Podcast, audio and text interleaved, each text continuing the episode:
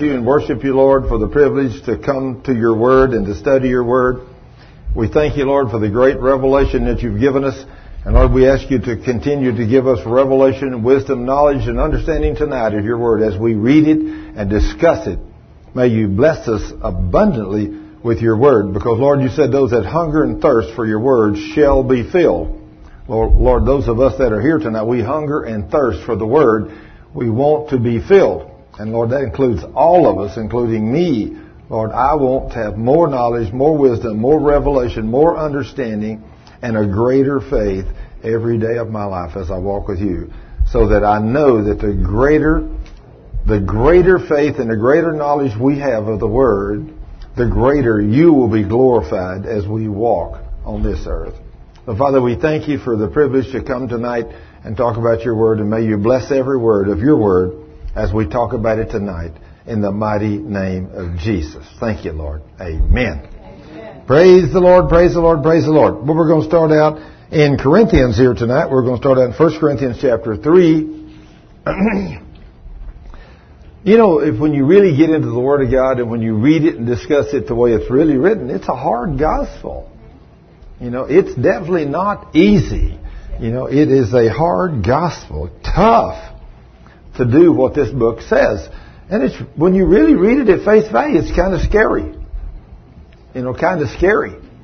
So anyway, and uh, let's go to 1 Corinthians chapter 3, and it says there in verse 14, if any man's work abide, any man's work abide, if any man's work abide, which he hath built thereon, he shall receive a reward. Now we all want to receive that reward, don't we? Everybody wants to get a reward. And I really believe that everybody that's a Christian, and even some people that are not Christians, you ask them, do you believe you're going to go to heaven when you die? And a lot of them will say, oh yeah, I believe I'm going to heaven because I've been a good guy, you know, or a good girl. You know, I've been, I mean, I've worked hard, I've, you know, not run around with my wife. I've provided for my children. And, you know, and, uh, do you go to church? Well, no, I don't have time to go to church. Uh, but I believe God. I believe in God. You know, you'd be amazed at the people that's deceived just like that. And they they don't have any idea what it takes. But it says, if any man's work shall be burned, he shall suffer loss, but he himself shall be saved, yet so as by fire. Now, how would you like to get to heaven and the Lord put His blowtorch to you to test your works and everything you've done in your whole life was immediately burned up and there was not anything left but the ashes? How would you like to be one of those? I don't want to be there, but he says there's going to be some like that. He's going to test what we do and he's going to see if it's was good. We're, he's going to find that did we do what we did for him or did we or did we do what we did for us? And if we did it for him, then we're going to get a reward. If we don't, then it's not going to stand the test. And it said, Know ye not that you are the temple of God and that the Spirit of God dwells in you? Now, if you're the Spirit of God, I mean, you're the temple of God, and the Spirit of God lives in you, then look at this next verse. And it says, if any man defile the temple of God, God, him, shall, if any man defile the temple of God, him shall God destroy, for the temple of God is holy, which temple you are. Uh, I asked, I was talking to a young man the other day, and we were talking about a major seminary in the United States of America. A major one. A big one. In fact, it's ORU. I'll just tell you. That's a major one, wouldn't you say? Oh yeah, they teach people to be pastors there. Oh yeah. It's a, it's a, a credible school and everything, but they teach men to be pastors in that place. It is a seminary. And in the seminary class he was in, they said, the professor said, ask any question you want and we'll do the best we can to answer it. So those young men, 25, 30, 40, 50 years old, and some older, that were going to seminary to be a pastor or be a teacher of God's Word, asked these professors a question. And it was a fairly good group of them. And he said, you know what the number one question was? I said, I have no idea. You have any idea what you think the number one question might have been by a group of seminary men going to get their degree to become pastors and teachers of the Word of God? No. No, that wasn't it. That might have been in there, but that wasn't number one. No? Any idea? It blew me away when I heard it. I'll just tell you. Why does God, a holy God, allow such suffering on the earth? Oh, that's the number one question. Number one question. Every pastor, Christian, non-Christian, pagan, heathen, Muslim, whatever. Okay, so if that's the case, then what's the answer? It's because he doesn't allow it. Oh, yes, He does. Well, he does. There ain't nothing on this earth happens if God says yes. It happens. God says yes to everything. He does allow it, but why? Why? Why? Why? We're drawn away by our own lust. You are exactly right, young lady. You've got the answer. He said not one single professor touched that question. Nobody answered that question. I told him, I said, I got the answer to it. He said, I know you do. But he said, they would not answer that question. I said, all you got to do is read, start back in the major, all the major prophets and all the minor prophets and read them and you'll see over and over and over and over that is that people got away from God and got into idolatry. He sent his fist to crush them. It's in there over and over and over, isn't it? It is. Yeah. Idolatry, and they cried. Jeremiah was a crying prophet. Yeah, yeah. Ezekiel was a kind of a- All, all these prophets, as, as the word of the Lord came to me and said, and they just over and over and over and over. Now wait a minute. If God, which is the same yesterday, today, and forever, He never changes. If He hated sin that bad back under the law, do you think He still hates sin today? Sure He does. Well, no, He don't hate it any worse, Terry, because He couldn't hate it worse because He He never changes. So He hated it then, and He didn't like sin. And of course, we read in the Old Testament over and over and over and over. Did He destroy the people back there? He said, I will crush you. I will send your enemies against you. Who's going to send the enemy? God said He was. The enemy is the devil. But God speaks it and the devil moves upon these other nations and these people move and they go out and they wipe them out. They kill their children. You know, they, I mean, you think about some of the things God said because of your idolatry and your spiritual prostitution and your whoredoms with other gods. He said, I will put devastation among you and the frail little delicate woman will eat her own children. I mean, that's in the Word, y'all. That's written in the Word of God. Now, do you think God likes sin? Can you imagine a beautiful princess with her high dollar suits on that wouldn't even think about touching a drop of blood? And it's going to come to the point where she's in rags and she's so hungry, she'll kill one of her own children and eat him. Can you even fathom that? No. What what caused that suffering and pain? Sin. Worship of other gods. Well, look at this. Look at what he said in the New Testament.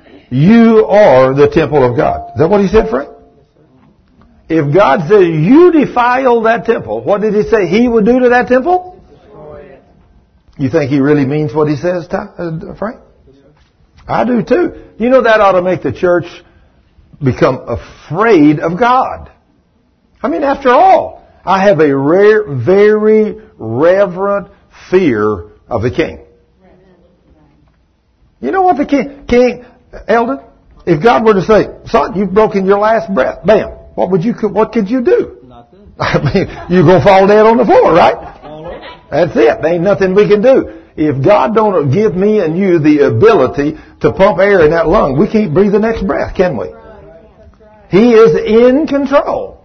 And so we fail to realize who this mighty God is. Oh yeah, He loves us, but He's made a set of rules, hasn't He? Yes, he has. He's made a set of rules, and we read this book and we don't believe these rules. We don't believe them. Well, let me tell you, you want to know why there is all this terrible, devastating sickness and disease and terrible things happening in the church today and to our children? You know why it's happening? For the same reason it happened back yonder. We are disobedient. We defile our bodies we, with every kind of sin known. I mean, how many people you say that know they're Christians and they only come to church whenever they feel good? You know, they only come to church if they want to. And they certainly don't tithe unless they feel like it. And of course they just tithe, they say they're tithers, but they only tithe once in a great while. Well, let me tell you, if you just tithe off of a check once in a while, you ain't a tither, are you, Frank?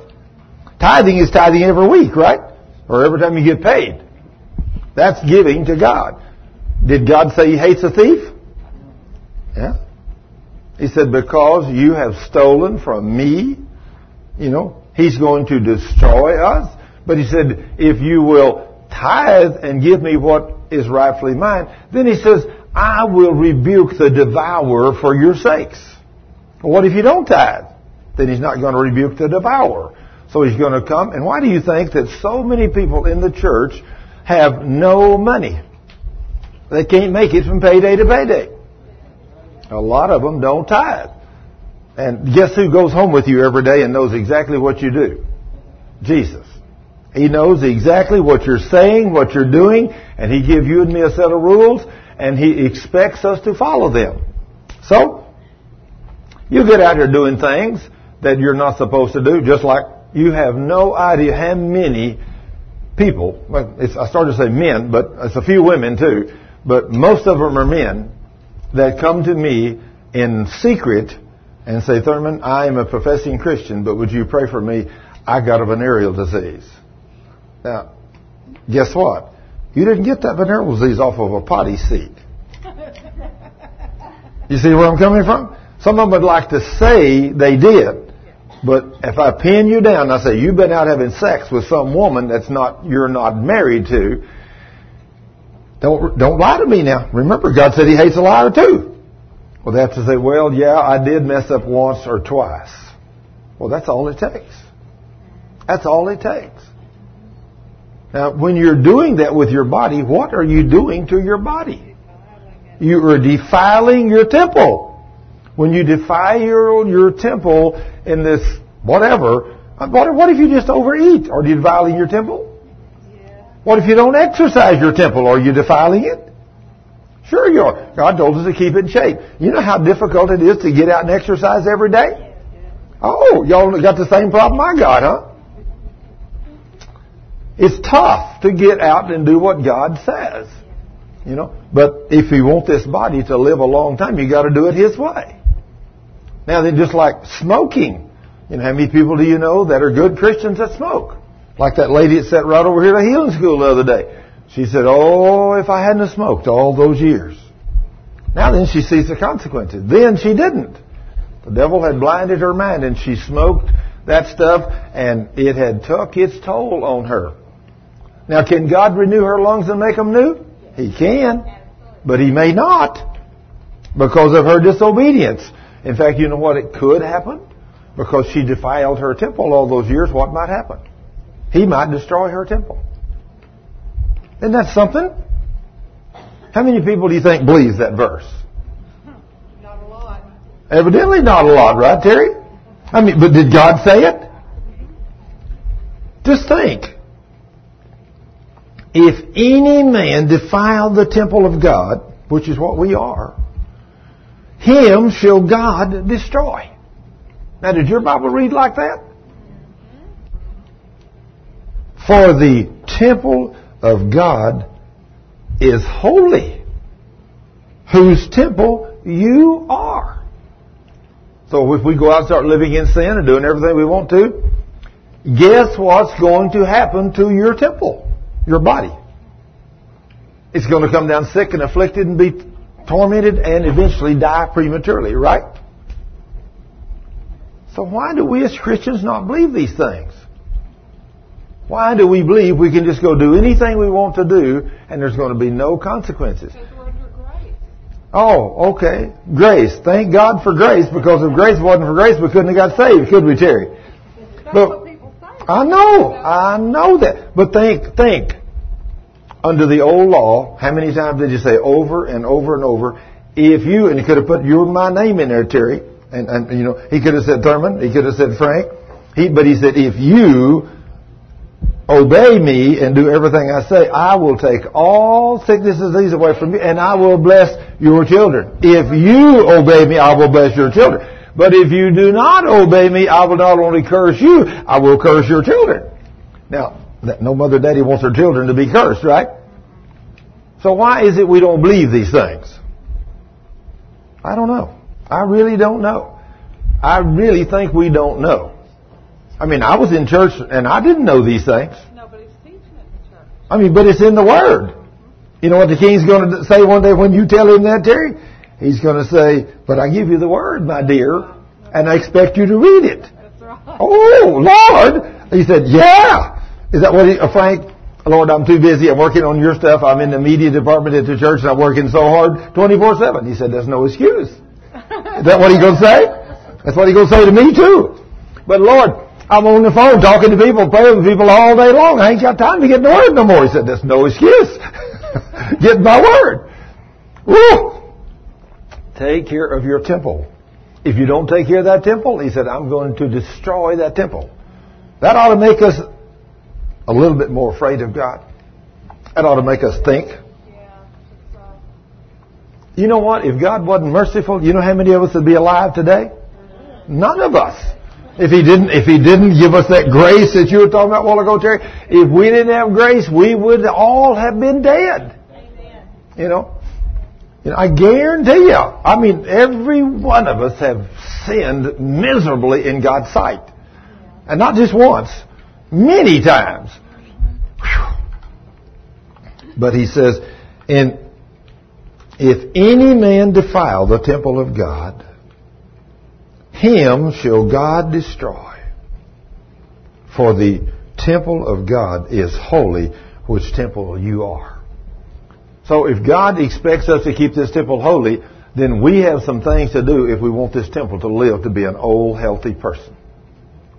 We're going to have to obey. Now then, if people abuse their bodies, well, like I said there a while ago, with nicotine. Do we all know that nicotine can cause cancer and kill you early? Sure. I mean, we see it all the time. It's even written on the package. Smoking causes cancer. I just can't, I can't imagine us doing these things. But we eat the wrong kind of foods too. I mean, we eat junk food a whole lot. I mean, a lot. Or we get everything that's, you know, quick and easy, you know, that put on the shelf that lasts for six months. Well, let me tell you, if you get something put on the shelf, and I like them little, them little peanut butter crackers that you can set them on the shelf for six, I love those little things once in a while, but them things are not very good for your body. They are not very good at all. They've been partially hydrogenated, and I guarantee they are not good for your body. But that's just like that's just like a Dr. Pepper. Whoops, now Thurman, you're walking on our toes now. Get off of my feet. you know, I, I don't. After I learned what those things do to our body, I almost totally quit drinking them. But once in a while, they are so good. Do y'all have the same problem I do? And especially with my honey buddy, she loves Dr. Peppers too. Every once in a while, somebody got some Dr. Pepper put in the refrigerator the other night, and she went out and got one. I said, "You gonna drink one of them?" She said, "Yes, I'm gonna drink one of them." I said, "Okay, I'm gonna send with you. Get me one too." Isn't that terrible, Frank, that we would do that? I mean, I know what them things do to us. I know that it takes about 38 ounce glasses of water to bring the pH back to normal in your body after one 10 ounce of carbonated drink. I know it. But there, I, my body, again. uh, Eight ounce glasses of water. Yeah, it takes about 30 glass, 8 ounce glasses of water to bring the pH back to normal in your body when you drink one can or glass of 10 ounce carbonated drink. Isn't that amazing? But why do we go ahead and do that? because they taste good. You know, I don't do it very often. Cheryl and I don't do it very often. In fact, I got to tell this on Cheryl. Whenever we first got married, you know, I, I, I love my honey bunny and I wanted to do everything to try to please her. And once in a while we'd stop by the uh, store up there and she said, let's stop and get a can of Dr. Pepper. Okay. So we'd stop and I'd buy us a can of Dr. Pepper. We'd drink it. And maybe a week later, three or four days later, she said, let's stop by and get a Dr. Pepper. I thought, you know, she likes Dr. Peppers. so one day I stopped by the grocery store and I bought a 24 pack and brought, come home, slid them in the refrigerator. And I thought, man, she'll love this. I'm trying to please her. She comes out of the open refrigerator. She said, ah, what did you do? And I said, well, honey, I, I bought you some Dr. Pepper. Don't you ever do this. Hey, I thought I was doing something to make her happy, and she's all upset, hollering at me now. I said, but honey, you like them. She said, I know, but when I got them in the refrigerator, I can't control myself. I drank too many. So she did got on me for doing something. Hey, Faith, if you love her, you're trying to help her, right? and I did the wrong thing. I don't buy no Dr. Peppers no more. Only when she wants one will we stop. She can control it and I can control it too a whole lot better. And we do know that when we drink excessive, you know, if we drink one or two a day, we really defile this temple.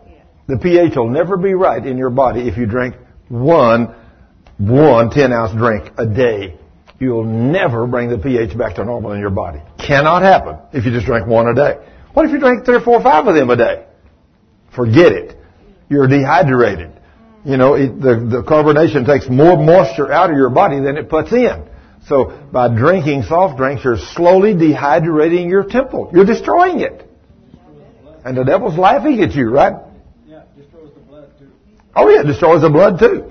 And so that's just another way the enemy has to kill you. So then, so the, you, we, we, we really don't need any help from God for destroying our temple. We're doing a pretty good job ourselves. You know, we really do a pretty good job. Now then he says in 1 Corinthians chapter 5 verse 1, 1 Corinthians 5 1, it says, it is reported commonly that there is fornication among you. Does anybody know what fornication is? You know, everybody does know what that is? Okay, as long as you know what that is, obviously the church reads this and they don't know what that means. You know, I mean, really. yeah, the thing about it is that whenever you're not married and you go out and have sex with somebody, that's fornication. Now, I mean, I see people all the time, and you know, I have women in the church come to me and say, and single women, and say, I met this guy, and oh, he seems like such a great man of God. He's filled with the Holy Ghost and everything, and he loves me. But we only went together three times when he asked me to go to bed with him. That's that ought to put up a flag right there, right? Now, first of all, if he asks you to go to bed with him and you let him, and he does go to bed with you, there's something seriously wrong with this situation. That's right. Something seriously wrong. Both of you have just defiled your temples of God. And I want to tell you, God don't like it. And that will start a process of destroying your flesh. And it will bring unclean spirits to your body. All kinds of devastating things will happen to you. And then you want to wonder why people in the church have sickness and disease. Well, we have sickness and disease for the simple reason we defile our temples. And God doesn't like it, so He is destroying our temples. And you know, another thing, I am using the exact words I'm reading out of the Word of God tonight, am I not? This is not some fictitious thing that I come up with. When it says God will destroy the body, the temple, is that what He said? This is not something I said. I'm just repeating what the King said. So you got to remember, this is not some doctrine that I've come up with. This is written in your Bible. And then it says, in that uh, 1 Corinthians uh, 5, he says, It is commonly reported that there is fornication among you, and such fornication that is not so much as named among the Gentiles or the heathen, that one should have his father's wife. Isn't that amazing? His stepmother. He's having sex with his stepmother. What a deal and ye are puffed up. Verse 2. And have not rather mourned that he that has done this deed might be taken away from among you. You're not supposed to leave them in when people do these kind of things. He says you should take those people away from among you. For verily, for I verily am absent in body, but present in the spirit, and I have judged already. What? Have judged already? Somebody says, you shall not judge lest you be judged. How many of you ever heard that statement? Don't judge lest you be judged. How many people, every time you start to say something, well, brother so and so did this, or sister so and so did this, and I need to talk to you about this. It's a sin. Don't judge lest you be judged. I, I mean, I have fed people that know nothing about the Word of God, and I say, I need to confront you about your sin. I heard you were doing this. Don't you judge me. I mean, I've heard written, don't you judge lest you be judged. They heard that, hadn't they, Pam? Sure they have. It's written in the Word of God. But who was he talking about? He was talking about the world. Don't judge the world. You go outside out there and there's somebody out there and you go down the street and there's these prostitutes walking down the street. Don't look out and say, you prostitutes are going to hell? Don't you know you ain't supposed to be doing that? They said, kick that guy out. We're making money. You know, we don't care nothing about you. But you go down there and be nice to them and start talking to them about Jesus. Then you might win one of them into the kingdom. Amen. Then you'll change them. You'll be like this preacher I knew one time. This preacher, there was a girl that was a belly dancer. I mean, she loves stripping off and having them guys throw them 20s and $50 bills out there. I mean, boy, she could just do all kinds of stuff. Woo! I mean, she could get them guys, she could get them all excited and then throw that money on the platform and she'd rake up that money. Woo! She loved what she did. And she come to church one night. And a preacher preached on salvation. And she came up at the end, she said, you know, I would like to make this Jesus Lord of my life. I would love to have him, but if I made him Lord of my life, I'd have to quit belly dancing. He said, who told you that? Well, she said, I just kind of felt like I wouldn't want to do that anymore, or, or shouldn't do it anymore. He said, no. He said, you're free. He said, when you come and accept Jesus as Lord and Savior, you can do anything the Holy Spirit wants you to do. Anything the Holy Spirit wants you to do. You're free. She said, you mean I could be a belly dancer and accept Jesus as my Lord and Savior? He said, sure. So she said, well, gee, I want this Jesus then. So she, he led her in a prayer and she accepted Jesus as her Lord and Savior. And the next week, when she came back to church, she said, you're the smartest man I ever seen in my life. He said, what do you mean? She said, after I got saved, and I, when I left, I walked out the door, I thought, I can't never do that again. I don't want to do that again. Now see, he was a smart man, wasn't he? See? Yes, he was. Now if he'd have said, woman, guarantee you're living in sin, and if you come to know Jesus, you gotta stop that belly dancing. She said, forget it, then I'll just go back to my belly dancing. Because she loved it. She was a woman of the world. But when she got saved and got the Holy Spirit, isn't it wonderful what Jesus can do? If we just get smart, we got to get smarter than the devil. I mean, how many of you, when you become a new creature in Christ and you begin to renew your mind with the Word of God, didn't you change? Sure. You don't do the things you used to do. You know, what keeps you from going out and sinning right now? The Holy Ghost. Holy Ghost. Every time you start to sin, there's something in there that says, nope, don't do that. Now sometimes we don't listen very well. Sometimes we say, oh, he's, he's over pulling back on me. He said, don't do it. I'm like, oh, I'm going to do it anyway. And y'all have that problem? Sure, every one of us, because we're human beings. You know, it's, it's not easy to obey God, is it? No. But yes, ma'am. I'll have a confession. Okay, hold it just a second. Let me put this on tape. If you got a confession, we got to get that on tape. Well, the other day I was uh, I went to um, Pesach or Passover up in Thurman, and I had no idea that it would take me two hours and twenty minutes to get from Bedford to Sherman, Sherman, Texas. Did I say Thurman? Well, okay, I- Sherman, that's okay. I meant Sherman, te- Texas. Usually you get up there in an hour and a half, or hour and 20 minutes. It took me two hours and 20 minutes Wow. because it was Friday afternoon. And, and I was going 40 and 20 and 30, and that's when I was moving. Wow. So anyway, um, but I had planned out that day. I was in, in the kitchen sink, and I had thought, now they're going to ask me about so and so. I hadn't seen him a long time. They moved from here to Texarkana, and he was doing the Passover Seder. And they were going to ask me about this old uh, roommate of mine, and I thought, I'm just going to tell him what they did to Kathy, my friend, that that she took thirty-five thousand dollars from her, and isn't that terrible? And when I got up there and sat down, and she said, "Well, you know, we saw this person at this other seder," and the Lord said, "Bite your tongue." And I, I couldn't do it. I couldn't tell them what I knew to be true mm-hmm. because she had said she came to the Seder and it was so good to see her. And I said, Well, you know, I haven't seen her in a long time. And that's all I could say. I couldn't do it. Amen. I just couldn't do it. And later on, during the worship, the Lord said, Pamela, I'm proud of you Praise the Lord. because you kept your zip, your lip zipped. You kept your mouth shut. Amen. And I just wanted to tell, I had planned out in my mind that day I'm going to tell them what she did to my friend.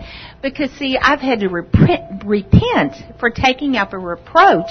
When somebody hurts my friend, I want to hurt them, you know. Oh, yeah. And I, I, that makes me mad. You hurt my friend. That's the flesh, you know. Yeah, That's it's the a flesh. We all it sure is. It beast. rose up and thought she hurt my friend. Amen, yeah. Yeah. And I took up a reproach, as the Bible says. I had to repent for that and repent for ta- that offense against her, what she did to my friend. But anyway, the father He was knows proud. best, doesn't he? Yeah, he does, and He- he made me keep my mouth shut. Amen. Woo! Now God is the only one I know can make us keep our mouth shut. Yes, sir. God is the only one. If we'll listen to Him, He'll do great things. Now then, let's go back here and see. And what He said here, He says, I have judged already as though I were present concerning him that hath so done this deed. In verse 4, it says, In the name of our Lord Jesus Christ, when you are gathered together, and my spirit with the power of our Lord Jesus Christ, to deliver such a one unto Satan for the destruction of the flesh, that the spirit may be saved in the day of the Lord. Whoa! If you have a brother or a sister in the church that is actively involved in fornication and you or adultery and you go talk to them and they will not stop doing or they will not hear you, are you supposed to judge them? Be do not judge them lest you be judged. Is that what they'll tell you? But is that right? It is not right. You are to judge your brothers and sisters when you see them sinning in the church. Only in the church. If you see a brother or sister sinning, did Paul judge this one? Yes, he did. And he told them not only to judge him, you're to tell him what he's doing wrong, and then you are to go a step further when all of us are gathered together in the name and the power of the Spirit, in the name of Jesus, we are to turn this person over to who? Who? The devil? You're going to turn a Christian brother or sister over to the devil? Well, why, why in the world would we go so far as to turn a brother or sister over to the devil for destruction of the flesh? What if they don't, what if they don't stop sinning and they continue in that sin and maybe a year or two or three later they die in that sin? Where are they going to go? They're going to go to hell. That's exactly right. Now, does Paul know what he's doing when he said, judge your brothers if they're living in this kind of sin and turn them over to Satan now for destruction of the flesh so that the soul may be what? Saved. So if you turn them over to the devil and the devil kills them in the early stages of this, if he does, then their soul still gets to go to heaven. They haven't lived in it long enough, and I don't know where that line is. God didn't tell me. So I'm not going to do it at all, are you? It'd be like that lady up there here a while back with Cheryl and I was speaking out of town and I was talking about men and women committing adultery on each other in the church. And I looked back at this woman and man, and I said, "Are y'all married?" And they said yes. And I said, "How many years?" And they told me 20 or 30 or whatever it was. And I said, "Do you expect your husband to come home to you every night?" She had asked me a question about what does it mean to be holy or something. And I said, "Well, uh, that man of yours, does he come home to you every night?" She said, "Yeah." I said, "So every night, 364 days out of a year, he comes home to you, but one night he doesn't, and then the next night he comes home to you." And you say, where were you last night? You didn't call. And oh, he said, I run into one of my old ex-girlfriends and she wanted me to go home with her. And so I went home with her last night, slept with her last night. And she said, I said, what do you think about that, ma'am? She said, all I got to say, if it's my husband does that, he's going to need a doctor. I think she was serious, don't you, Frank? I know that woman was serious. Doctor And uh, that could be true. Because she was not going to be happy with him. She was going to really get seriously angry and do something physical to him if he just messed up one time. Now how many times do we mess up with our bodies and prostitute them and everything with other gods before God and he doesn't kill us? Far too many. That's exactly right. Far too many. Now then, that comes back to the grace Terry was talking about a while ago. If it wasn't for grace, how many of us would be alive? Now all of us would be wiped out. He would have already destroyed our temples. So let's don't put this grace to the test. That's what I'm trying to say. Let's, go on, don't go out and do what this guy did. Because obviously, fornication in the church is not exactly what God planned for the church. It was so serious that Paul said, this one, you need to get rid of them you need to judge them. Next time you meet, my spirit will be with you, and the Lord Jesus will be with you, and you are to turn this man over to the devil for destruction of his flesh, so that the soul may be saved in the day of judgment. Do you think God likes fornication in the church? No. Then why do so many people in the church do it? Why do we have so much sin in the church? Lust and all those kind of things. Why do we have so much sickness and disease in the church? Because of sin. Now then, if under the law God promises, and He did over and over and over, under the law, if you will be obedient and do everything I tell you to do, I will take all sickness and disease away from you. Now if He gives us a better covenant, with better promises, and we walk in obedience to it on this side, what do you think He's going to do for us over here? Much better. He's going to bless our socks off. All we got to do is walk in obedience to His Word. But He tells each one of us what to do, doesn't He? He does. No two ways about it. And, and if we don't do it, we're going to suffer the consequences on this side of the cross just like they did on that side of the cross. And here he's talking about turning a brother that's living in fornication over to the devil for destruction of the flesh. Who destroys the flesh? The devil. All God's got to do is say, Thurman's been messing up. Devil, he's yours. Take him out. And don't you know the devil would love that? Oh man. He said, well, bam. And he gets you in a heartbeat. And first thing you know, you're either dead with a heart attack or a stroke or whatever. And it's over. Your life is run. And it's all because of sin. Now, God said right here, if you sin, He will destroy your temple. So the secret there is not to sin. Then He says, after you deliver one, uh, it says there, let's see, to deliver such a one unto Satan for the destruction of his flesh, that the spirit may be saved in the day of the Lord Jesus. Then he says, your glory, glorying is not good. Know ye not that a little leaven leaveneth the whole lump? Now what if you get somebody come into church and they start messing around with people? You know, trying to take some girl out to dinner that's single and he's single. Or maybe he's married, but you don't know it. And so many people, I mean, how many women have I had come to me and said, I met this nicest gentleman in church. And I was a single woman. Invited me to dinner every Sunday night after church. And we would go out. And he was so nice. So gentle. And I went with him and after three months, I had sex with him. I, he told me he loved me and everything. And then I got pregnant and then I found out he's already married and got three kids. Oh yeah, I hear this all the time. In fact, the other day, this is a true story. I won't say the names to protect the innocent, but I had a woman call me and tell me about a man. And I said, well, what you need to do, this man was doing this very thing to young women in the church. I said, you need to go to the pastor and you need to tell the pastor about that man so he can get something done.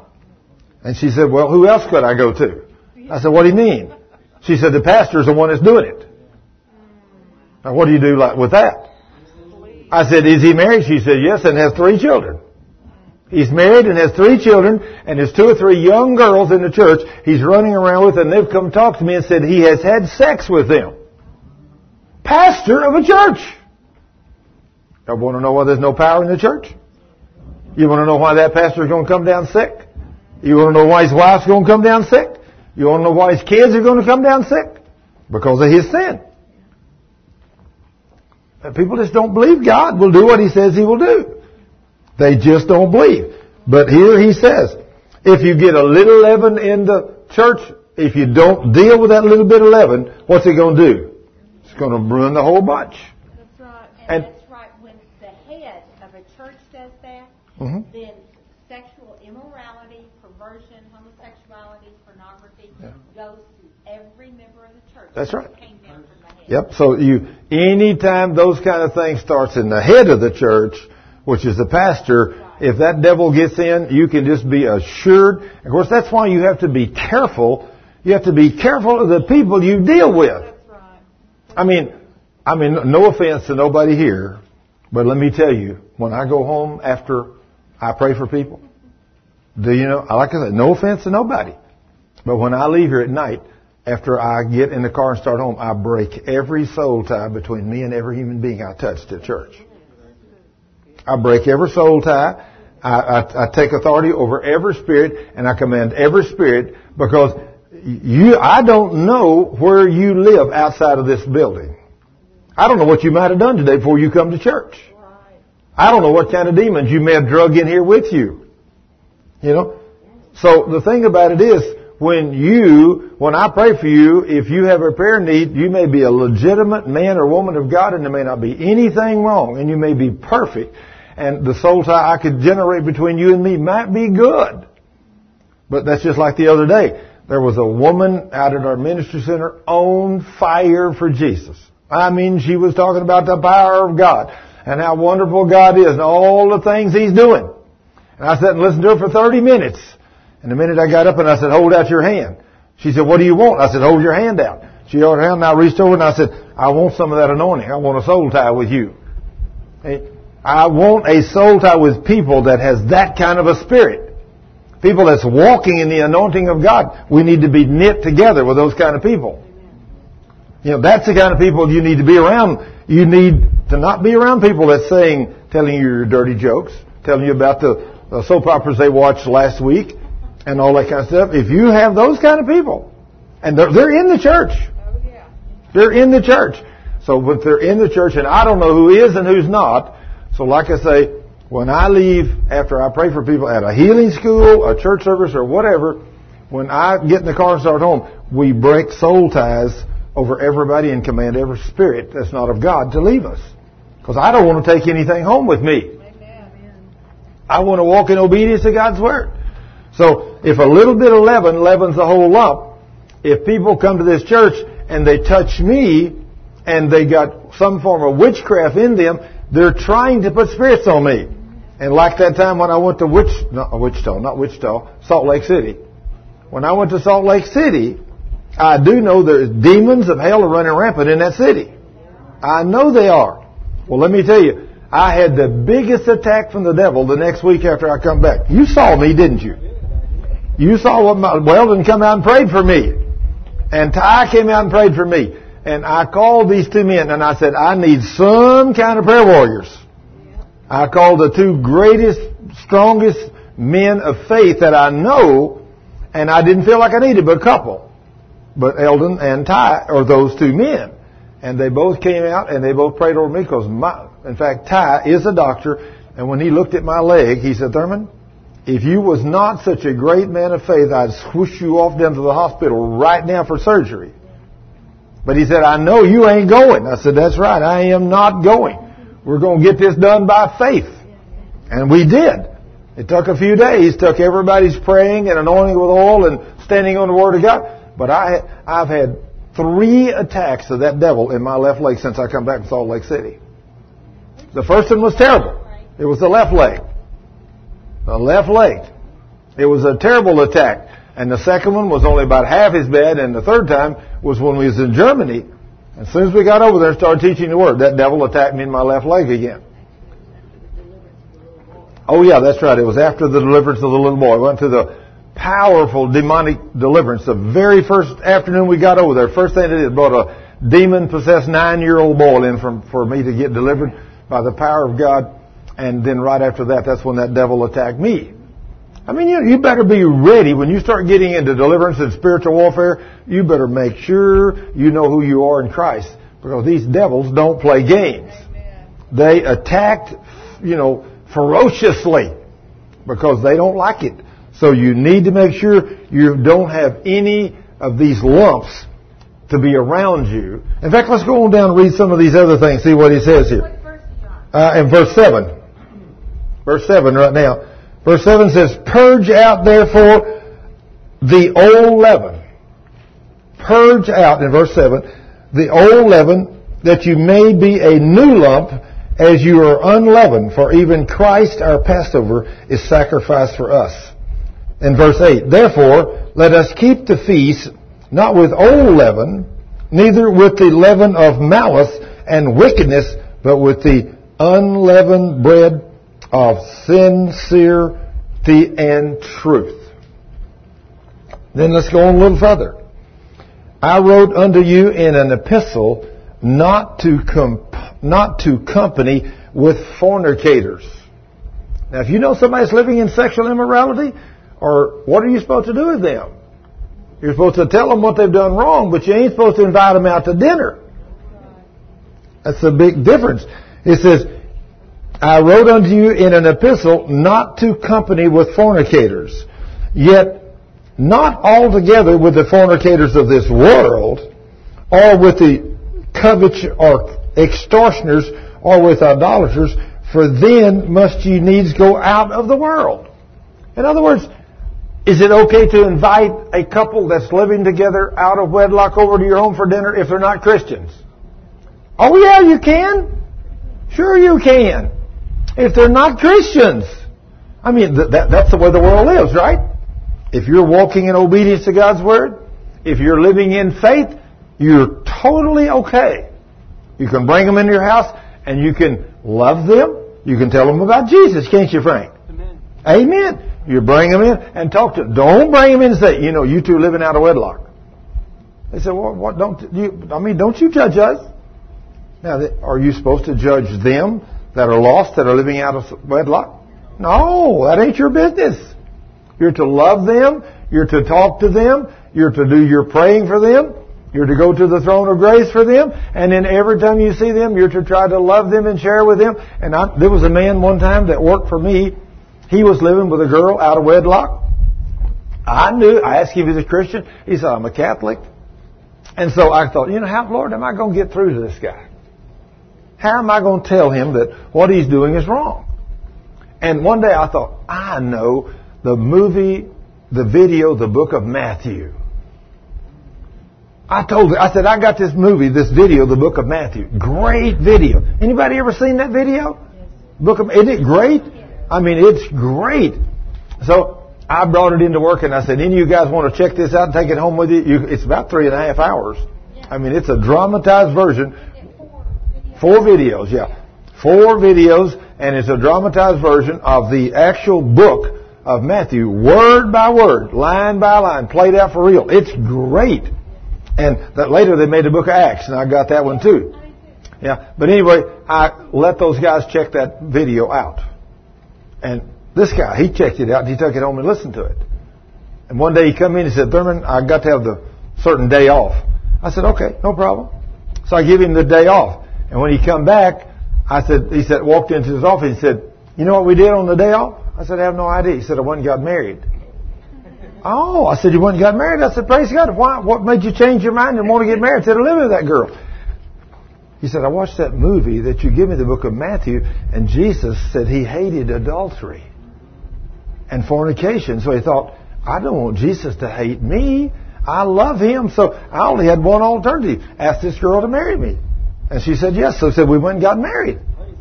Isn't it wonderful how God does that? Hey, now see, that's how we're supposed to do it, right? I don't run it in there and say, grab him by the collar and say, hey, you dummy. Don't you know you're sinning? He wouldn't have. He wouldn't have accepted that, would he, Elder? What do you mean? Don't tell me that. I'm loving. I'm, I'm enjoying living with this girl. I mean, life's fun. You know, that's why he moved in with her. Because life was fun. But it's sin and it'll bring forth death, won't it? But they repented, they got saved, and they got married. So you gotta take it and do it God's way. Now, let's see what is, let's keep on going here. It says, I, I wrote unto you in an epistle not to company with fornicators. Now, he's talking about the church right there. Then he said, yet not altogether with the fornicators of this world, or the covetous, or extortioners, or the idolaters, for then you'd have to go outside of the world. Because the world lives like that, don't they? You've gotta meet those kind of people on a day by day basis, and as you go and meet these people, you love them and share the Word of God with them to get them to come and pray for them so that the Holy Ghost will convict them and bring them into the kingdom and you get to lead them to Christ. Once they become a new creature, now you can start teaching them the Word of God. And the Holy Ghost will teach them from the Word and those that are living in sin will stop. Paul had this same problem with these Corinthians people. These people were saved and some of them were just still living in all kinds of sin. So that's what he's trying to do. I mean, these two letters to 1st and 2nd Corinthians, are, if you really read them like they're written, they're tough letters. I mean, Paul's being hard on these people. You know, this is not something that's written to a bunch of goody-goody people. It's written to some people that are really living in sin.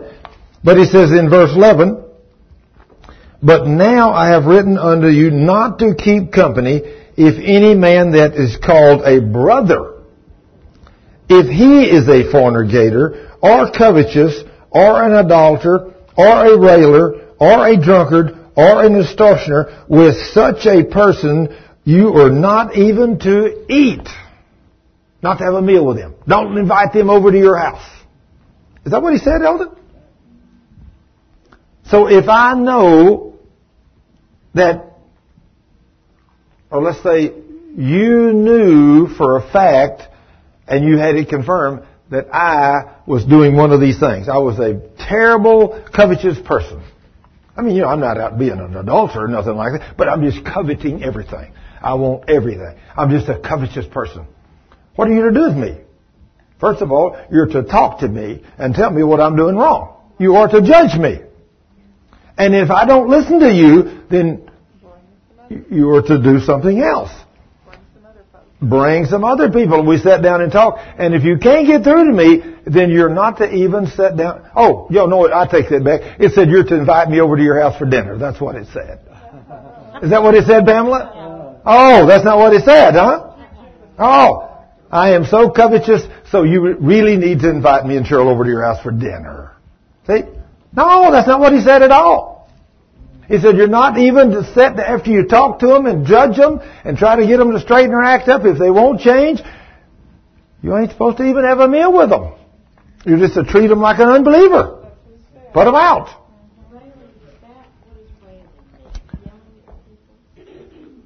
Somebody give me an explanation what you think a railer is.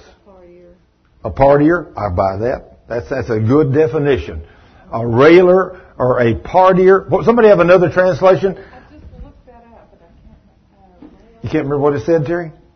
Anybody have another translation on that verse, on verse, uh, what is that, uh, 11? Yeah, on verse 11. Anybody have a no, different translation? A reviler, a railer, uh, a partier. Well, I have the, you know, that new international. What Okay, what did it say? What I meant was that you are not to associate with anyone who claims to be a Christian yet indulges in sexual sin, or is greedy, or worships idols, or is abusive, or a drunkard, or a swindler. Okay. Okay, all those things. Swindler. A swindler? Yeah. Okay. Abusive. All kinds of stuff in there. In other words, if a person does those kind of things and they're in the church, what are you supposed to do with them? Supposed to be friends with them? No, absolutely not. Somebody said, well, that's not very Christian. In fact, you know, if you, if you find somebody in the church that thinks they're spiritual,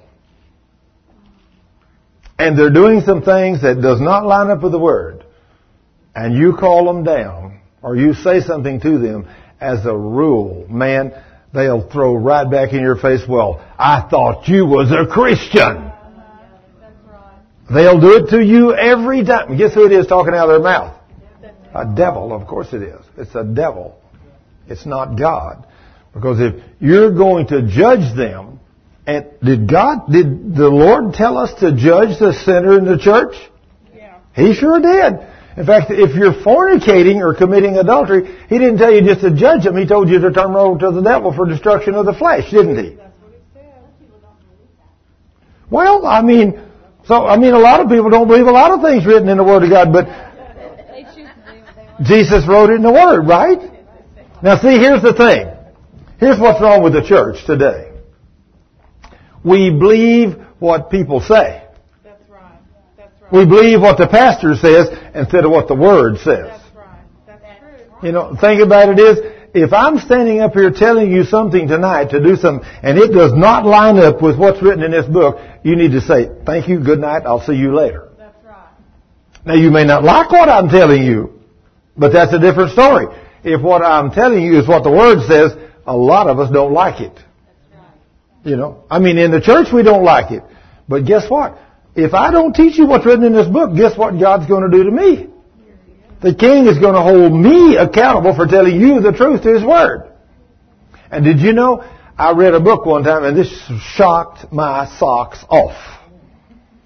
There was a man being tormented in hell. A person was, went, the Lord took him to hell and there was a casket laying there with a man in it. And the demons of hell was running spears through this casket, tormenting this man screaming.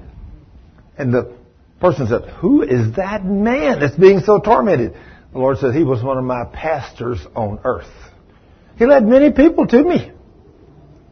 But he refused to teach all of my gospel, and sometimes he even taught a lie about what I said. So said, Greater is his condemnation.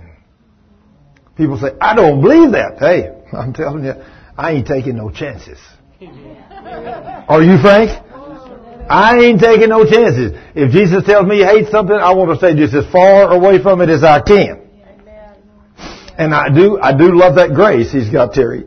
But that grace might run out somewhere over there, girl. We've taken it, made it loose.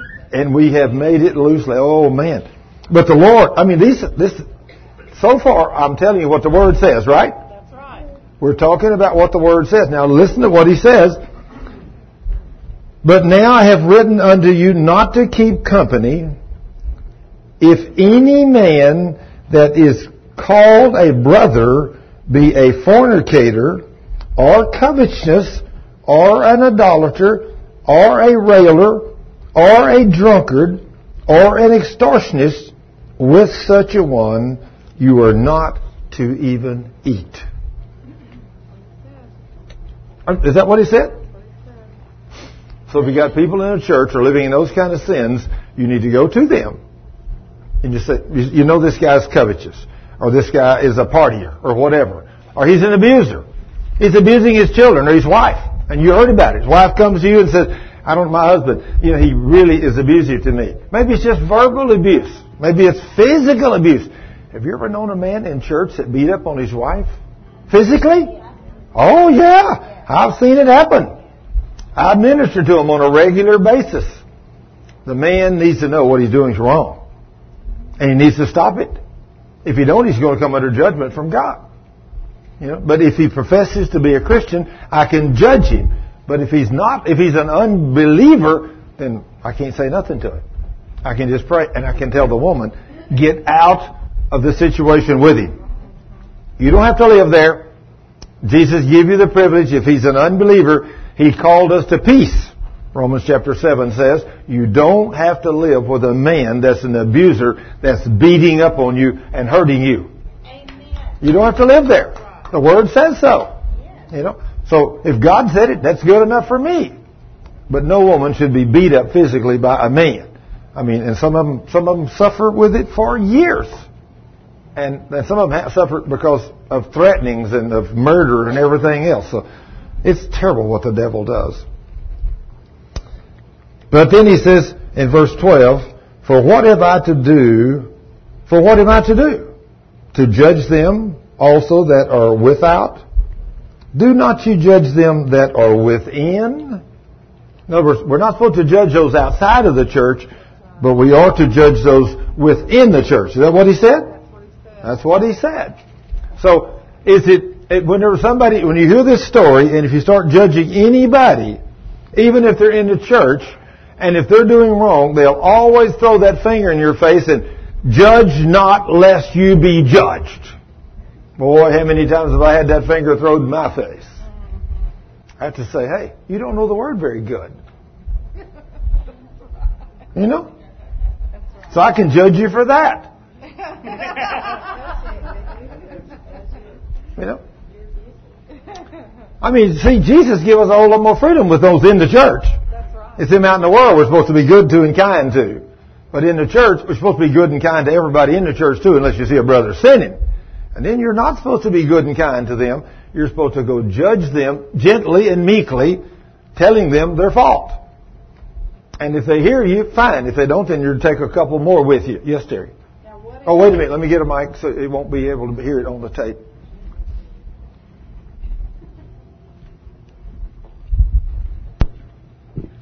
What if you didn't see it, but someone else saw it, and they're kind of young, and they told you? Then should you go ahead and go to that person because you didn't see it? So now it's kind of hearsay, but Well, in that case, you most definitely want to go to that person lovingly and kindly and say, I heard this and I need you to tell me your side of the story. okay. Because you don't know. In Right. fact, Cheryl and I was just talking about, I think it was Cheryl and I, maybe it was somebody else. I, I, I'm not sure. We was talking about a two little two little girls that were 16 years old that came to work in a restaurant and they falsified their documentation. Mm. It's one of the people I was on the prayer line with today. Two 16 year old girls came to work, falsified identification, said they were 18, and he hired them. And then found out that literally in the restaurant they were trying, they were, these little 16 year old girls were sluts and they were trying to pick up men in the restaurant to go to bed with them. And had several people complain. And so he fired both of them. So the two little girls went to the authorities and said, he made us work for him. We were underage and he tried to have sex with us. And that man went to jail for a year. Wow. Isn't that awful? Gotta be careful. Yeah.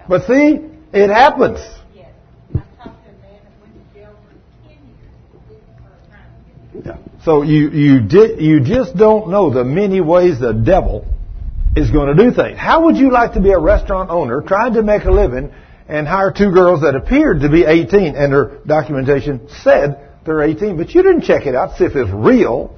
You just looked at their driver's license and everything and you thought, well, it says they're 18. They were false. They were really 16. And then those two girls go together and out of the mouths of two witnesses, they sent him to jail for a year. And both of them were lying. Isn't that amazing? Been a year in jail. How many times do you think something like that's happened? Far too many. Far too many. People do those kind of things. I know a good friend of mine.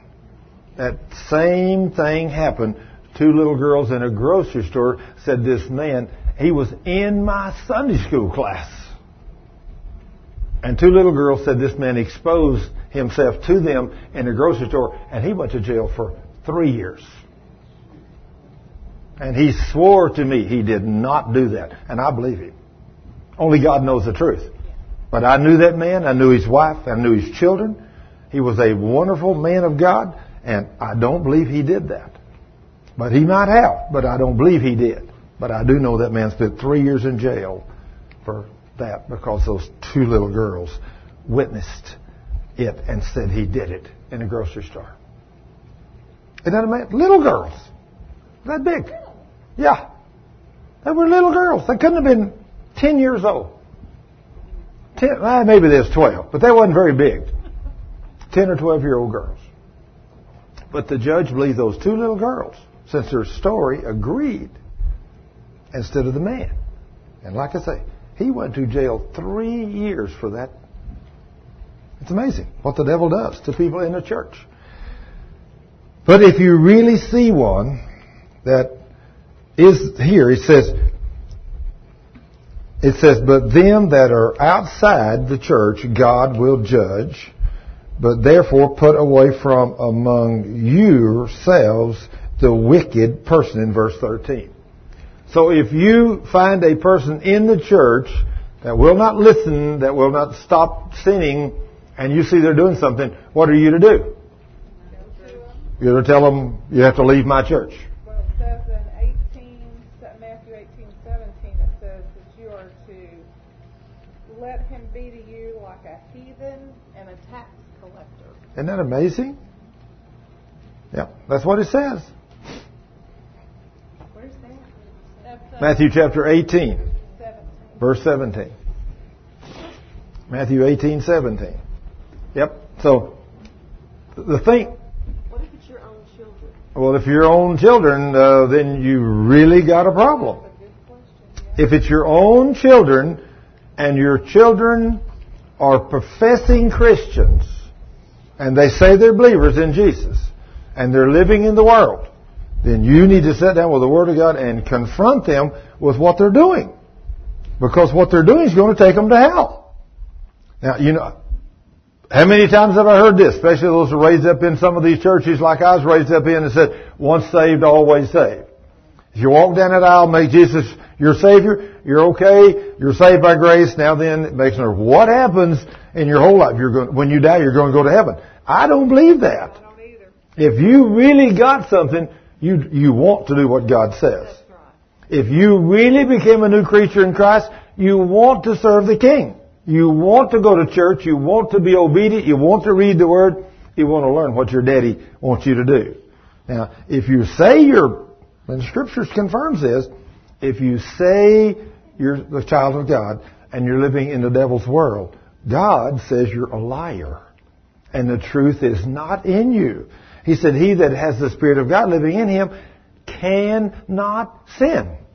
That was scary when I read that too. That makes me wonder, am I a Christian? You know, but I know I am. But that means I don't practice sinning. That's right. That's what it means. I don't practice sinning. So if you've got a son or a daughter, and they say they're Christians, and they have, I know I'm saved, and they're living with somebody out of wedlock, or if they come into your house and they want to bring their boyfriend into your house, you are absolutely to say, no, you will not spend a night in my house with someone you're not married to under no conditions because I will not be a partaker of your sin. That's right. That's right. Now sometimes this is tough, putting your foot down, but you have to put your foot down. I guarantee if I found out somebody that was with me, working with me, or part of the ministry, and they were having with some sex with somebody in my house or in my ministry center, I guarantee I'd get rid of them in a heartbeat. I'd confront them with the situation. But if they was not willing to change, they would be gone. I ain't going to have them in my ministry center. I am not going to be there. I am not going to be a protector of their sin. I am going to kick them out. And then I'm going to say, Lord, in the name of Jesus, I'm turning that boy or that girl or whatever over to the devil for destruction of the flesh so their spirit may be saved in the day of judgment. I mean, people don't believe this book. But what we're teaching tonight is in the book. Is this a hard gospel? It's a hard gospel. What happens, the seriousness of all this, if you do not straighten your act up and walk in obedience to God's Word, and you continue to live in sin, although you say you're a Christian, you know what's going to happen to you when you die? You're going to hell. And I'm going to show it to you in the Word. I'm going to show you where the Lord said this. He has clearly told us this. Now then, let's go to 1 Corinthians 11. 1 Corinthians 11, 26 and 27. It says, For as often as you eat this bread and drink this cup, you do show the Lord's death till he comes. Wherefore, whosoever shall eat this bread and drink this cup of the Lord unworthily, irreverently, let's say, unworthily or irreverently, shall be guilty of the body and blood of the Lord, but let a man examine himself, and so let him eat of that bread and drink of that cup. For he that eateth and drinketh irreverently or unworthily eats and drinks damnation to himself, not discerning the Lord's body. And for this cause, verse 30, many in the church are weak and sickly among you, and many sleep. For if we would judge ourselves, we should not be judged. Where is that? Ma'am? 1 Corinthians 11, 26. Yeah, I was in, I was in 1 Corinthians 11, verse 26, 27, 28, 29, and 30. That's where I was. Now then, if you don't discern the Lord's body, a lot of people in the church does not realize that the body of Christ heals you. By His stripes you, oh, I must have said by His stripes you're going to be healed. Is that not what it said? Oh, by His stripes you were healed, or by His stripes you are healed, right? Then, not like I say, I love this. I don't. It's not very good English, but if I are healed, Terry, I are healed, right? Praise God. That, that that that works, right, Eldon? If I was, I am. You know, if I am, I was. If I are, I are. Praise the King. So, but how many people don't know that? How long did I not know that? I didn't know that for years of my life. And I had many different kinds of back problems and all kinds of things and double pneumonia and, and flus and colds and not stuff that put me in a hospital, but stuff that was really painful and sickly and really harmful to my body. But I wasn't properly dividing the word of truth. I didn't know that by his stripes I was healed. It had never become a revelation to me. But when I finally got a hold of the fact that when I ate the bread and drank the juice, the juice was a symbol of the blood that he poured out on the cross for me so that I don't have to sin no more. I can walk holy if I let the Spirit totally lead me. Now that's a very tough place to walk, I will have to say. And that I didn't really realize how much power I had in me to do that. But I'm learning more and more every day. And I didn't understand that by the stripes of Jesus I was healed. So when I held that little piece of bread and looked at it, if it's real Jewish unleavened bread, it's burned, it's marked, it's got holes in it, it's pierced, stripes on it, and everything, and all that is a picture of the true body of the Messiah. Amen. Of Jesus. Amen. Yeshua. You know, so when we think about what He did, when I got a hold of the fact that by the stripes of Jesus, I was already healed.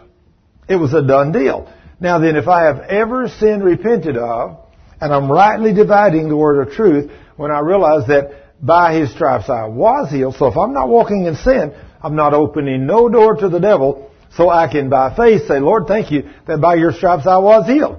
If I was, I am healed, and praise God, I ain't gonna never be sick no more. So thank you, Lord, that I'm to walk in divine health. When I got a hold of that and began to confess that, the last 20 something years of my life, I've had zero sickness and disease. Not one day of sickness and disease. I don't know about you, but I love getting up in the morning, Terry, knowing I ain't going to be sick. I love getting up in the morning, look at my three little boys, knowing they're all well. Don't you? Don't you, Frank? You love that. Not have to go to the doctor. And uh, you got more money to bank. You can buy a new house once in a while. You can do all kinds of things when your babies are all well, right? Amen. Praise God. But what if you don't know these things? You'll be just like I was all those years. That devil will come by, he'll beat up on you, and you'll be sick and afflicted just like I was. I was not rightly dividing the word of truth. I had not judged myself according to these principles.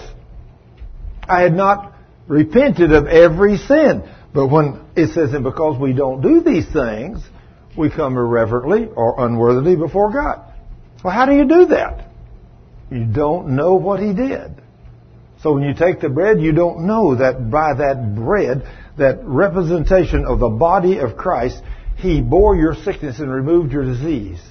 Because Matthew 8:17 says that. Matthew 8:17 clearly says that he bore your sickness and removed your disease. Well, if Jesus bore your sickness and removed your disease by what he did, he doesn't plan for you and me to have to be sick. And you don't have to be until you get into sin. When you get into sin, what happens? Open the door. Oh, you open that door and you got a neon light up here. You, you got a question back there? What happens with like medical workers who are like ambulance?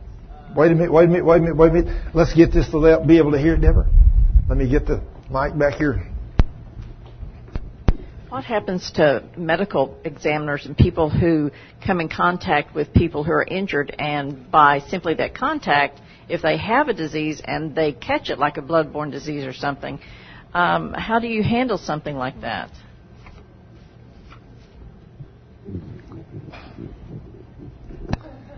The people that don't know, because of a lack of knowledge, my people perish. Yeah. My people perish for a lack of knowledge. Now then, what happened to me? What happened to me? As a, as a young man, not knowing these principles. I mean, I was a Christian. I became a Christian when I was 11. When I was 11 years old, I accepted Jesus as my Lord and Savior. So, why, if the, by the stripes of Jesus I was healed, then why was I sick so many times from the time I was 11 until I was 40? Because I didn't know what was mine. I could not receive by faith something that I didn't even know belonged to me.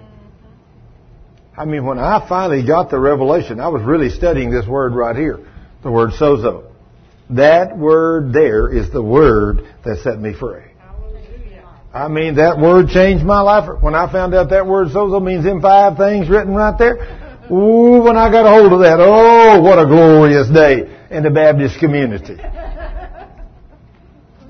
Praise the Lord. I received Jesus. I asked the Lord, Lord, if that word means all them things, then why have I been sick so many times since I was 11? And he said, because he spoke to me clear as a bell and a voice I could hear. He said, because you have never received me as your healer by faith in my word. I said, Lord, I have to do everything by faith. He said, if you want it, that's the only way you can have it. Does that line up with the word? Of course it does. Hebrews 11:6 Without faith it's impossible to please me. For those that come to me must believe that I am and that I am a rewarder of those who diligently seek me. If you don't do that, you're going to be sick. If you don't know the truth, if you have not spent enough time in the Word of God, is it a sin not to study God's Word? Of course it is. Why? Because He told us in 2 Timothy to study to show yourself approved unto God. So if we don't study to show ourselves approved unto God, then when the devil comes, we don't know, we're not equipped. I believe it's 2 Timothy 2.15, I believe that verse. But when the devil comes, if we have not studied the Word and don't know how to kick him out, he's going to come and he's going to attack you and he's going to make you sick and afflict you and you're not going to have a clue what caused it. But there's a devil out there And he's going to come by your house once in a while to put you to the test. I can guarantee you. Or, what if you're a Christian and you drink?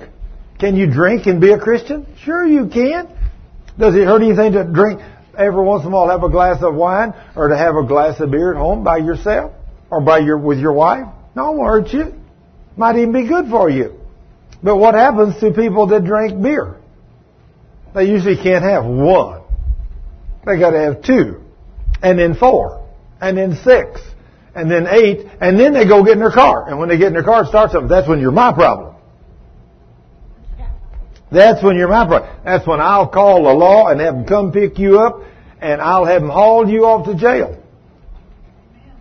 Because when if if you want to have one beer and drive, you're still not as safe as you are if you don't drink any. I've seen that test results done. But one beer usually won't affect you that much and you'll usually be able to get home okay. But how many people in America alone are killed every year with someone under the influence of alcohol? About 50,000 a year. And another 120,000 a year have a permanent injury from someone driving intoxicated. Like a broken arm or broken neck or a broken back. And some of them won't never get well unless somebody in faith comes along to get them healed. They'll suffer the consequences. So that's where it becomes sin. The Lord did tell you, do not be drunk with wine. Do not be drunk with alcohol. So when you do that, you're sinning. To have one glass is not a problem. Question?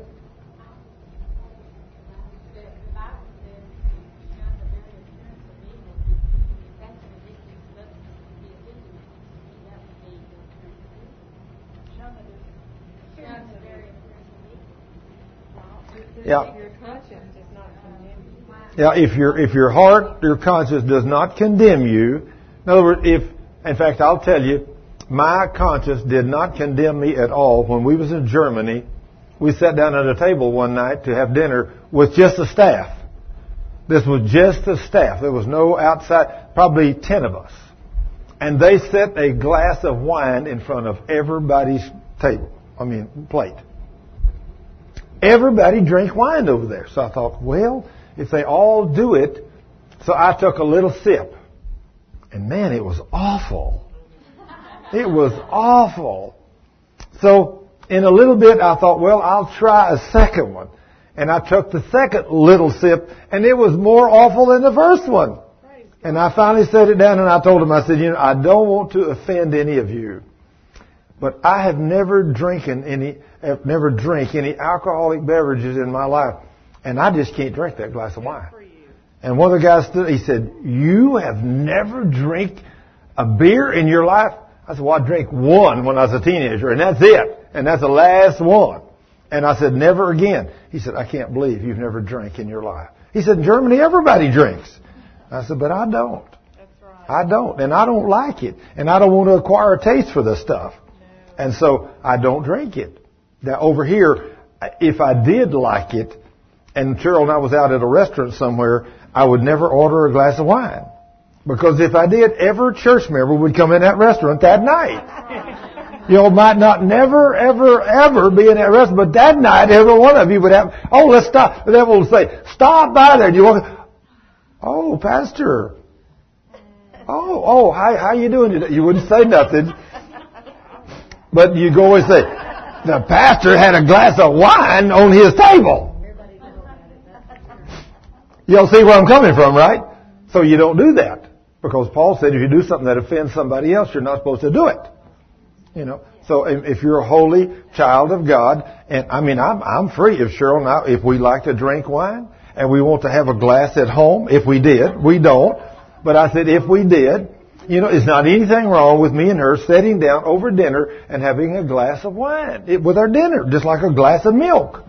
You know, no problem. We can do that as long as we limit it to one. You know, but if we drink it, you know, and get drunk and wiped out, then it becomes a problem. So, it, did it say, what are you supposed to do to drunkards? You're supposed to go to them and tell them they're sinning. You're supposed to stop it. Did that what he said? Okay. Not to those that just drink one little glass of wine. Then purge out, ma'am. Can I share one thing about, uh, uh, there was a drunk, uh, a man who was drunk in Kentucky, and he went uh, over on the other side and hit a bus coming back. It was a church bus full of kids coming back from Kings Island. Mm-hmm. Killed 27 people. Well, that's. What, do the innocent have to pay the price when sin's around? Yes, we do. I mean, you know, you might have took you, and of course, uh, last night I, I read. I don't even know how many chapters I read in Ezekiel, and I read them in the Living Bible. But I read from about chapter 10 to about 30, I think. But you know, it's amazing what God said in there and how he was so upset. If you haven't read that in a while, you might read that. But what he was telling the people, he said, you are so wicked and you're living in such idolatry and you're prostituting yourself and whoring yourself before other gods and other idols I'm going to come against you and I'm going to wipe you out. And he said, your sins are so bad that nobody will be saved. He said, even if Daniel and Noah and Job were there, their righteousness, those three righteous men, their righteousness would not be able to save a single person there except them. Their righteousness wouldn't even be good enough to save their own children. That's pretty scary, isn't it? He said, because of your wickedness, I'm going to kill you with plagues, sickness, and disease, and I'm going to destroy you because of your wickedness. And you think, Lord. And you want to know why we got all the problem we got today? You can't turn the television on without seeing wickedness. You just can't see it, can't do it. I mean, all you got to do, walk down the street or go to a place of business and walk in and men and women, the foulness that comes out of their mouths. And you want to know? And we're killing, how many million babies is it up to now? 43 million? Yeah. For, we've only slaughtered 43 million children in the abortion mills since, since the mid 60s? 73. Okay, 73. Uh, but, but 43 million, that's not very many, is it? 43 million children. That would have saved the Social Security system. Yeah, yeah. Isn't it amazing? I mean, I can't fathom 43 million. I really can't. That's a number beyond my ability to comprehend. Yeah, yeah. Roe versus Wade. And, you know, the girl what? they had that over is now a, a grown woman mm-hmm. and is alive because they couldn't overturn it until after she born. Yeah. Wow. Well, the Lord has some tough things in here. He's telling us. He says, uh, let's see, we, uh, let's see, we, we're talking about, yeah, we were in 1 Corinthians 11. We just read 26 or 79, 30, 31.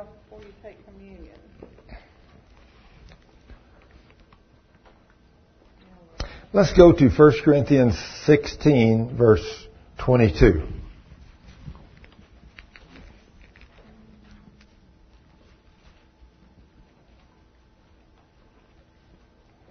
Now this, this verse here in the King James is a little difficult for me. I didn't understand this verse in the King James. So I had to look up these words. In King James, 1 Corinthians 16, 22 says, If any man love not the Lord Jesus Christ, let him be what is that? Anathema. And then the next verse is Maranatha.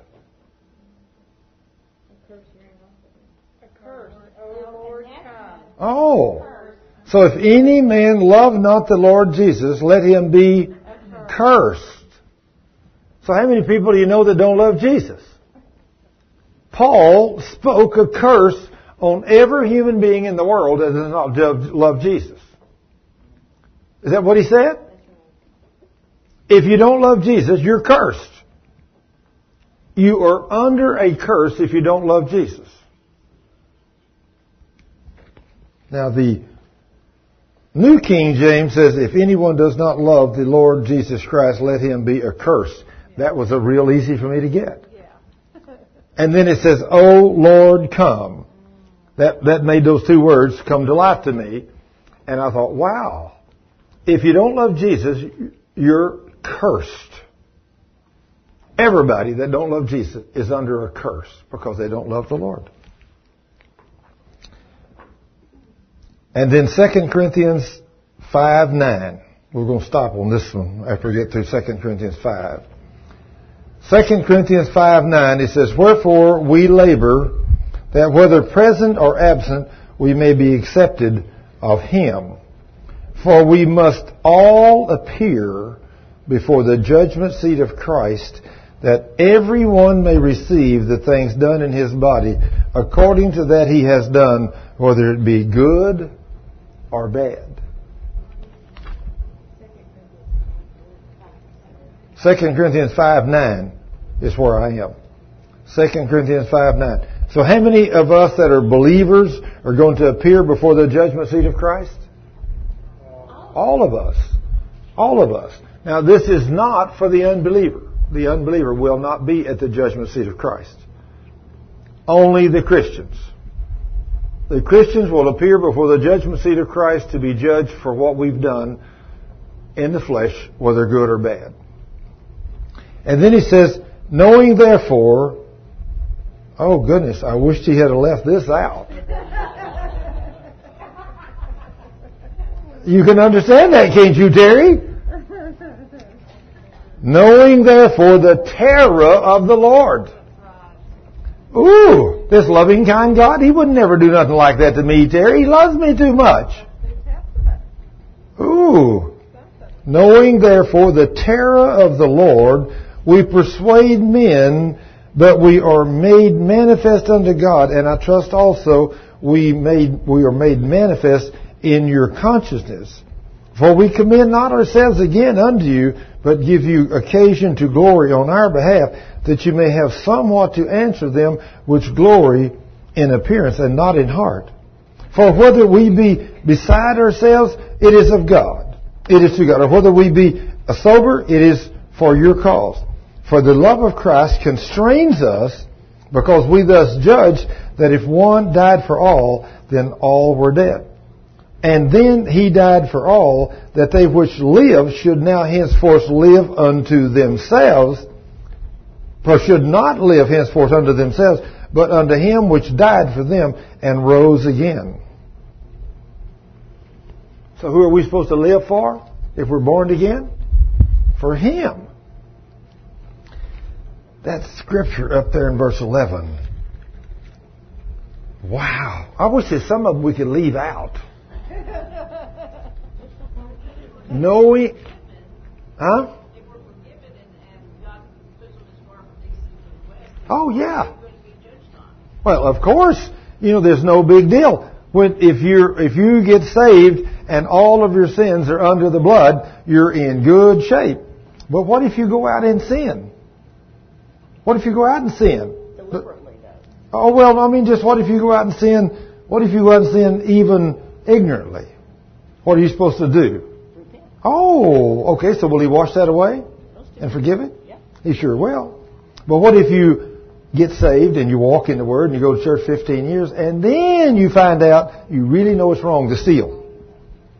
You know it's wrong to steal. You know you ain't supposed to steal from God. But you say, that's okay, I ain't going to tithe anyway. I ain't going to tithe. I ain't going to give God nothing. I'm going to wear stolen clothes to church. Now then, when you deliberately sin after you've known the truth, what happens then? Oh, there's no, that's not covered. There's no sacrifice for that sin. But the thing is, is that's what, is that what they're talking about here, that you have to stand before? It says we're all Yeah. to stand before. And we're going to receive the good or bad. Now what, what if you never repented of some of these sins? Yeah, but what you did, that's what I'm talking about. Okay, if you did, then you're in good shape. When you get to heaven and you've repented and you've walked holy in obedience to the Word of God, and every once in a while you do make a mistake, which we all do, and you say, Lord, I'm sorry. Lord, I, I, Lord, here I am. I made a little mistake. I repent, and I'll ask you to help me do the best I can so I don't sin no more. He said, okay, my little son or my little daughter, come on in. I'll take my son's blood and I'll wash that away for you. But he said, now don't you go do that again. You know, try your best not to sin. Did he tell the woman that caught in adultery not sin no more? Did he tell the man that was there Did he tell him, go and leave your life of sin or something worse going to come upon you? Sure he did.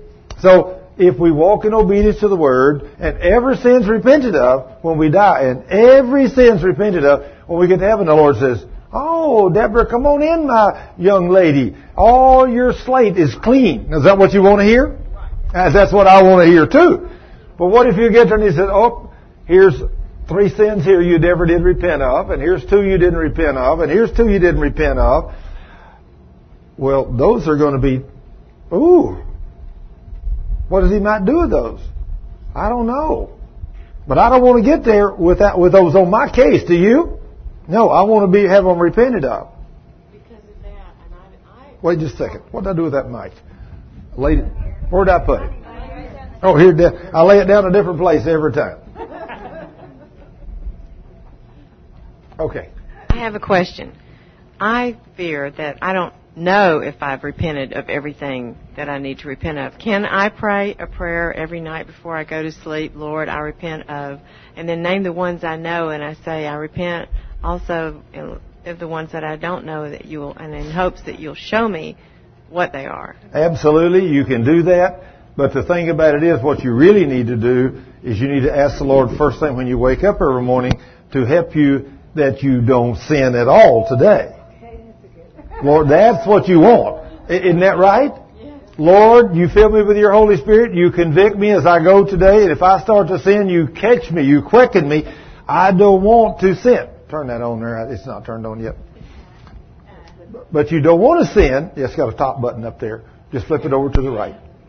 what I, and when you when you walk with the Lord and every morning I don't I don't know if I ask him to help me not sin but I said Lord help me be filled with the Holy Spirit rule over my mind and my thoughts my will and my decisions my emotions my feelings so that I'll walk in the Spirit all day. Amen. and he always tells me you shouldn't have said that. You go back and repent. And when I planned to sin he wouldn't let me. He just said nope You'll have to slow that down. I cannot write that fast. Oh Oh, you'll have to get the tape.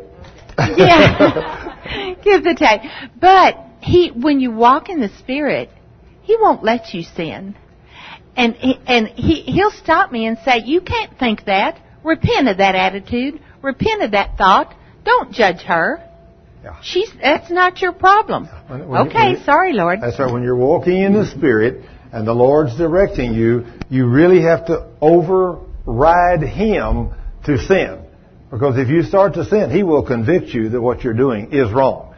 Yeah, just like Pamela said, I, I, I bet you everybody in here at one time or another has started to sin and the Holy Spirit caught you. Ha- Hasn't He? Oh And, no, don't go there. Don't go there. That's sin.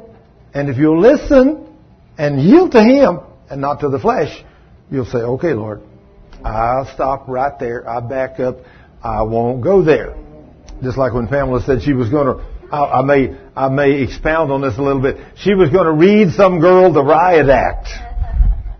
Do we love to do that to people? Oh, you hurt my sister and I'm going to get you. We love to do that to people because that's the flesh, isn't it, right? But the Lord says, no, keep your mouth shut. Just love them. And that's what we got to do. If the Holy Spirit tells you to do something, I think of this one pastor I know, I knew of. He was sitting there one day and there was a pastor friend of his that weighed about 350 pounds. And this Lord spoke to this pastor and said, go over and tell Jack, I'll just use Jack as a fictitious name. He said, you go over and tell Jack to start controlling his weight or in five years he's going to be dead. He said, Lord, I could never do it. He'd think I was judging him. The Lord said, I'm telling you to go tell him. And that pastor refused. He would not do it because he was afraid of what Jack thought he might be saying. And poor Jack died because that man would not do what God told him to do. Now, I'm telling you, if God tells you to do something, you do it. You know, if you hear him tell you to do something, you do what the king says because he has a reason for talking to you. Now, somebody said, well, why didn't you just talk to him? I don't know. But I've had him do that to me several times and tell me to talk to someone else. I mean, speak to me. And there's a couple of times I'd want to say, Lord, why don't you tell him? but he didn't. He told me to tell him. And so when he tells you to tell me, What do you got to do, Frank? You got to do what the Lord says. That's right. If you don't, then the terror of the Lord is going to be upon you. You better be afraid of God. I am going to have to stop and get a drink of water. Mm. Mm-hmm.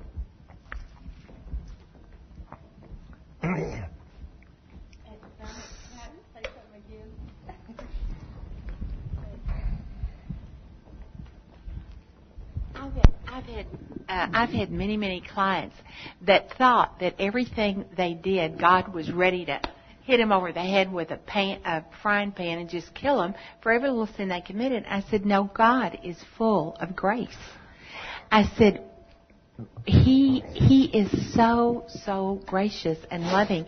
He's not like many pastors and churches that that I mean some pastors some don't preach the word at all and water down the gospel and others say if you don't have a list of do's and don'ts that aren't even according to the scriptures mm-hmm. that don't that don't even line up with the word of God. But I said it's a holy awesome reverent fear of the Lord but not being afraid that he's always going to hurt you because I'm not I'm not afraid of God, but I fear I have an awesome holy reverence that, uh, at, of the Lord that if He tells me to do something, I know I better do it, and I want to make sure I hear the voice of the Lord and not not only I know the sins of uh, commission. I know that's pretty easy, but it's, I mean, you know, it's in the Word of God. Amen. But I want to also do what He asked me to do and not transgress. So that's what causes me to have a fear of the Lord mm-hmm. is to just to listen that awesome, holy, reverent fear. But He's not always waiting to bang us over the head oh, if we no, don't. absolutely you know. not. No, absolutely God. If His God is waiting to bang us over the head with every little mistake we made, we'd all be dead already. He's a gracious, mighty, awesome God, and I think I think of His grace and His mercy and how He dealt with me, try, leading me to where He's brought me. And when He's talked to me about people that were on their deathbeds, and here I'm a Baptist deacon and fear, thinking, oh God, you mean you spoke to me and told me to do something and I'm supposed to tell this man to do this and I think he's going to get healed of terminal cancer? But I did what the Lord said. And in every case, He did what He said. And of course, as He did these things, I went back to the Word. It's already written in the book. It's already written right there. Why didn't I believe it? Well, I don't know. It was a whole lot more difficult for me to believe it written in the Word than it was when He spoke to me audibly. But I love to hear that audible voice. I love to hear God's audible voice. Did, did you have another word or? No? Okay. Praise the Lord. Father, we thank you for this evening. We thank you for the beautiful time we have studying your word. And Lord, we thank you that you're a merciful, gracious God. And Lord, we ask you to help us to help us to judge ourselves and to judge each other so that we'll walk holy. And when someone walks up to us and says, I really need to judge you on something you're doing wrong, help us to not be offended Help us to say, okay, what is it I'm doing that I need to change, or at least that you think I need to change? And then as they tell you, you listen to what they're saying, and then if the Holy Spirit convicts you what you're doing is wrong, then change. Father, thank you for the privilege to work together as brothers and sisters, and when we see somebody doing something, we go to them and we should be able to listen and receive whatever it is they tell us or ask us to do in the name of the Lord. Now, Father, bless us as we go forth from here tonight. And Lord, we're so grateful for the privilege to have your mighty word because th- through the word we learn who you are and what you like and what you don't like. And Lord, we're thankful for the word. Now bless us as we go from here the rest of this week. Use each one of us mightily for, to bring glory and honor to your kingdom. In Jesus' name, amen.